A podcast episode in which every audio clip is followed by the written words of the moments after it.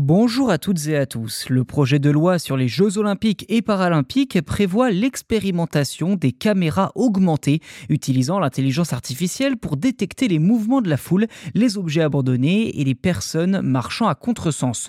De quoi lever des doutes chez plusieurs observateurs, dont la CNIL, la Commission nationale de l'information et des libertés, qui a rendu un avis en décembre dernier sur les risques de collecte de données personnelles dans l'espace public avec ce genre de dispositif automatisé. D'après la CNIL, le gouvernement aurait mis plusieurs garanties sur la table pour que le déploiement expérimental de caméras augmentées se fasse sans danger ni abus. Dans le détail, les dispositifs ne devraient être utilisés que dans un cadre limité et pour des événements spécifiques tels que les manifestations sportives, récréatives ou culturelles. La reconnaissance faciale, elle, ne sera pas utilisée. Ce ne sera pas non plus le cas de la connexion avec d'autres fichiers de données personnelles qui auraient permis d'identifier des individus. De plus, un humain sera toujours présent pour pouvoir réagir en fonction des alertes des différents dispositifs, sans compter que les images traitées ne devraient pas être conservées d'après le contenu du texte de loi.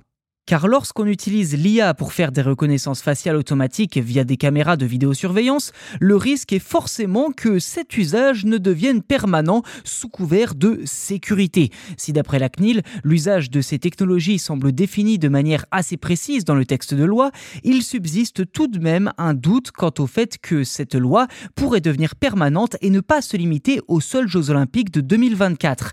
Car comme évoqué précédemment, la loi propose d'expérimenter le procédé lors de grandes manifestations sportives jusqu'au 30 juin 2025, soit un an après la fin des JO de Paris. Ceci dit, l'ajout du terme risque terroriste, qui est certes bien présent depuis plus d'une décennie, mais que les politiques brandissent sans cesse quand il est question de sécurité, eh bien ces dispositifs pourraient être éventuellement exploités bien au-delà de l'été 2024 et dans un cadre plus large que le simple sport, comme les manifestations récréatives ou culturelles, comme les concerts également ou les rassemblements festifs.